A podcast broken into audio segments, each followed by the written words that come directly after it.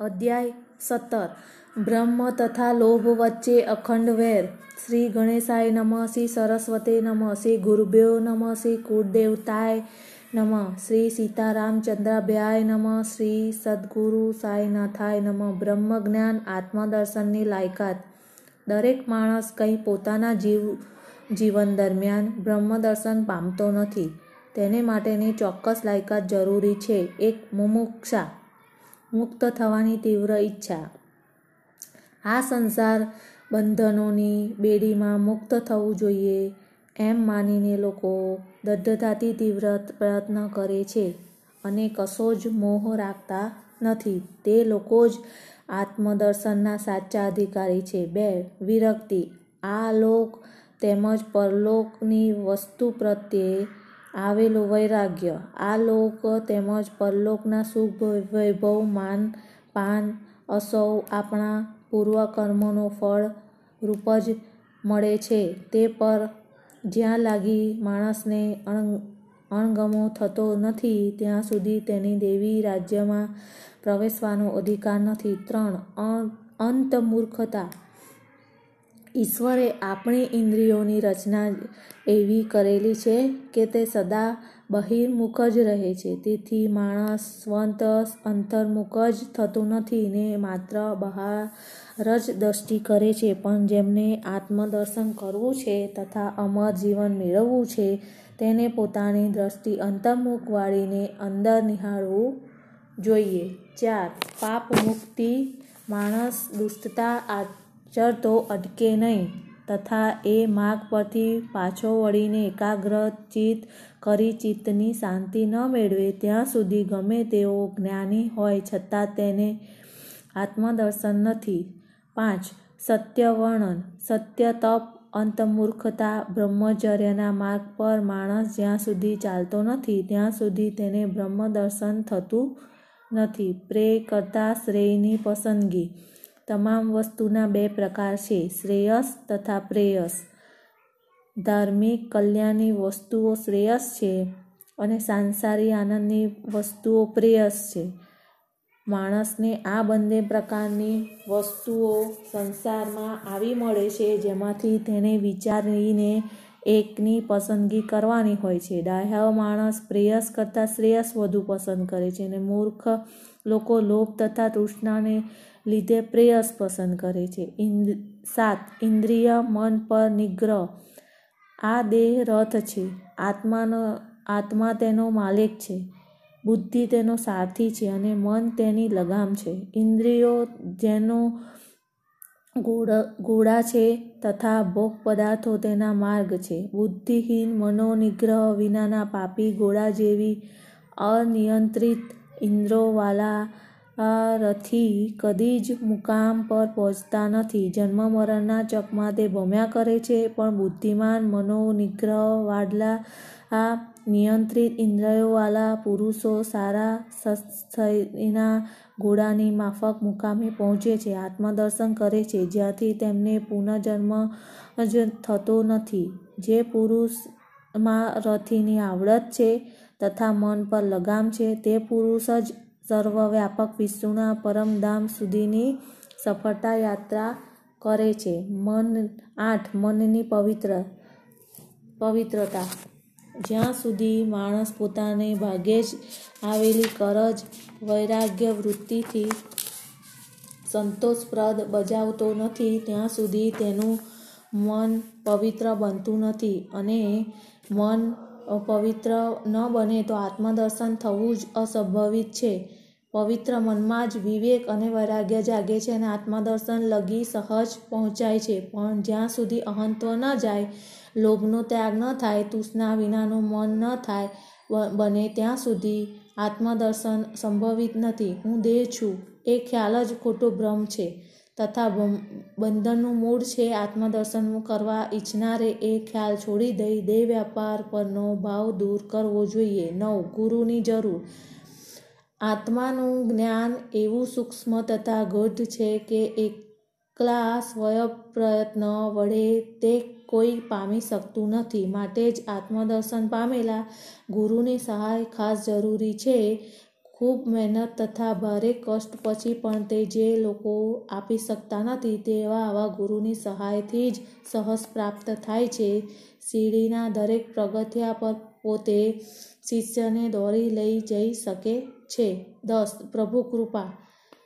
છેવટે ઈશ્વર કૃપા તો જરૂરી જ છે. પ્રભુ કોઈ પર તુષ્ટમાન થાય છે ત્યારે પ્રથમ તેને વિવેક તથા વૈરાગ્ય દે છે અને સંસાર સાગર તારી દે છે. કઠોપનિષદમાં કહ્યું છે કે, વેદાધ્યયનથી અગર બુદ્ધિથી અથવા કોઈ વિદ્યાથી આત્મદર્શન થતું નથી તેના પર ઈશ્વરની પરમ કૃપાની કૃપા ઉતરે છે અને તે સર્વ સરળ બને છે. તેની પાસે પરમાત્મા જ પોતાનો સ્વભ ખુલ્લો કરે છે. ઉપર વિવેચન પૂરું થઈ રહ્યા પછી બાબાએ પેલા શ્રીમંતને કહ્યું, ભાઈ, તારા જ ખિસ્સામાં પચાસ ગણા પાંચ અર્થાત ચઢીસે રૂપિયાના આકારે બ્રહ્મ બેઠા છે. તે તું બહાર કાઢ. પેલા ખિસ્સામાંથી નોટોનું બંડલ કાઢ્યું. એ નોટો ગણી જોઈ તો બરાબર દસ દસની પચીસ નોટો અઢીસો રૂપિયા થયા. બાબાની આ સંરજ્ઞા જોઈને તે અચંબો પામ્યો અને બાબાના પગમાં પડી ગયો. તથા બાબાના આશીર્વાદ, તથા બાબાના આશીર્વાદ માગવા લાગ્યો. ત્યારે બાબાએ કહ્યું, તારું બ્રહ્મનું બંડલ હવે બાંધી દે. જ્યાં સુધી તારા આ લોભ તથા તૃષ્ણાનો ત્યાગ તું કરીશ નહીં, ત્યાં સુધી તને સત્ય બ્રહ્મનું દર્શન થનાર નથી. ધન, બાળ બચ્ચા, ધન, બાળ બચ્ચા વૈભવમાં જેનું મન કૂપેલું હોય છે, એ બધાનું મોહ દૂર કરી બ્રહ્મ જ્ઞાન ક્યાંથી પામી શકે? ધનનું મોહ અર્થાત રાગના, બ્રહ્મનું કષ્ટનું ઊંડું વમળ છે, જેમાં ઈર્ષ્યા તથા છેતરપિંડી જેવા ઘણા ભમરો, મગરો ભમે છે. તૃષ્ણા વિનાનો પુરુષ જ આ વમળ પાર કરી શકે છે. લોભને તથા બ્રહ્મને એ બંને, બને તો જ નહીં. એ જ બંને તો એકબીજાના વિરુદ્ધ છે. જ્યાં લોભ છે, ત્યાં ધ્યાન, અગર, બ્રહ્મચિંતનને સ્થાન જ ક્યાં હોય?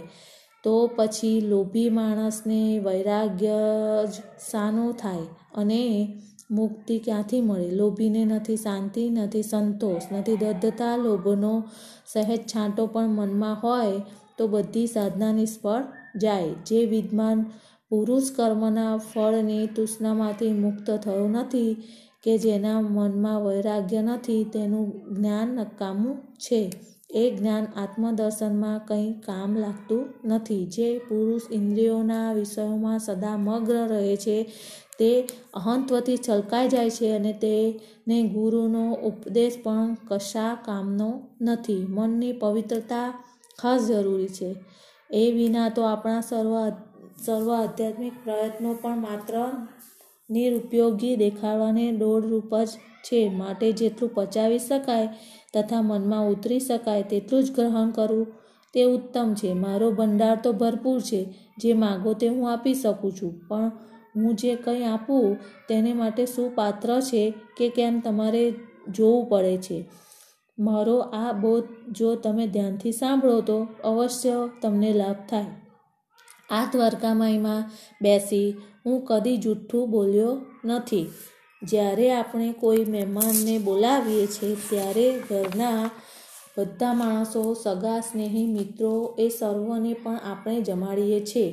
તે મુજબ એ વેળા સગડા ભક્તો મસ્જિદમાં બેઠા હતા, તે સર્વને બાબાએ પેલા શ્રીમંતને જે બોધ આપ્યો, તેનો લાભ મળ્યો. બાબાના આશીર્વાદ પામેલા પેલા શ્રીમંત સાથે એક પછી એક સૌ આનંદ પામી સંતોષપૂર્વક મસ્જિદમાંથી ઉઠ્યા. બાબાનું ખાસ લક્ષણ. ઘણા સંતો એવા છે કે તેઓ સંસાર છોડી મંગલ ગુફા કે એવા આશ્રમમાં જઈને રહે છે અને એકાંત સેવી મુક્તિ મેળવવા પ્રયત્ન કરી દે છે. તેમને બીજા લોકોની કંઈ પડી હોતી નથી. તે સદા આત્મનિમજમાં જ રહે છે. સાંઈબાબાના એ પ્રકારના સંત નહોતા.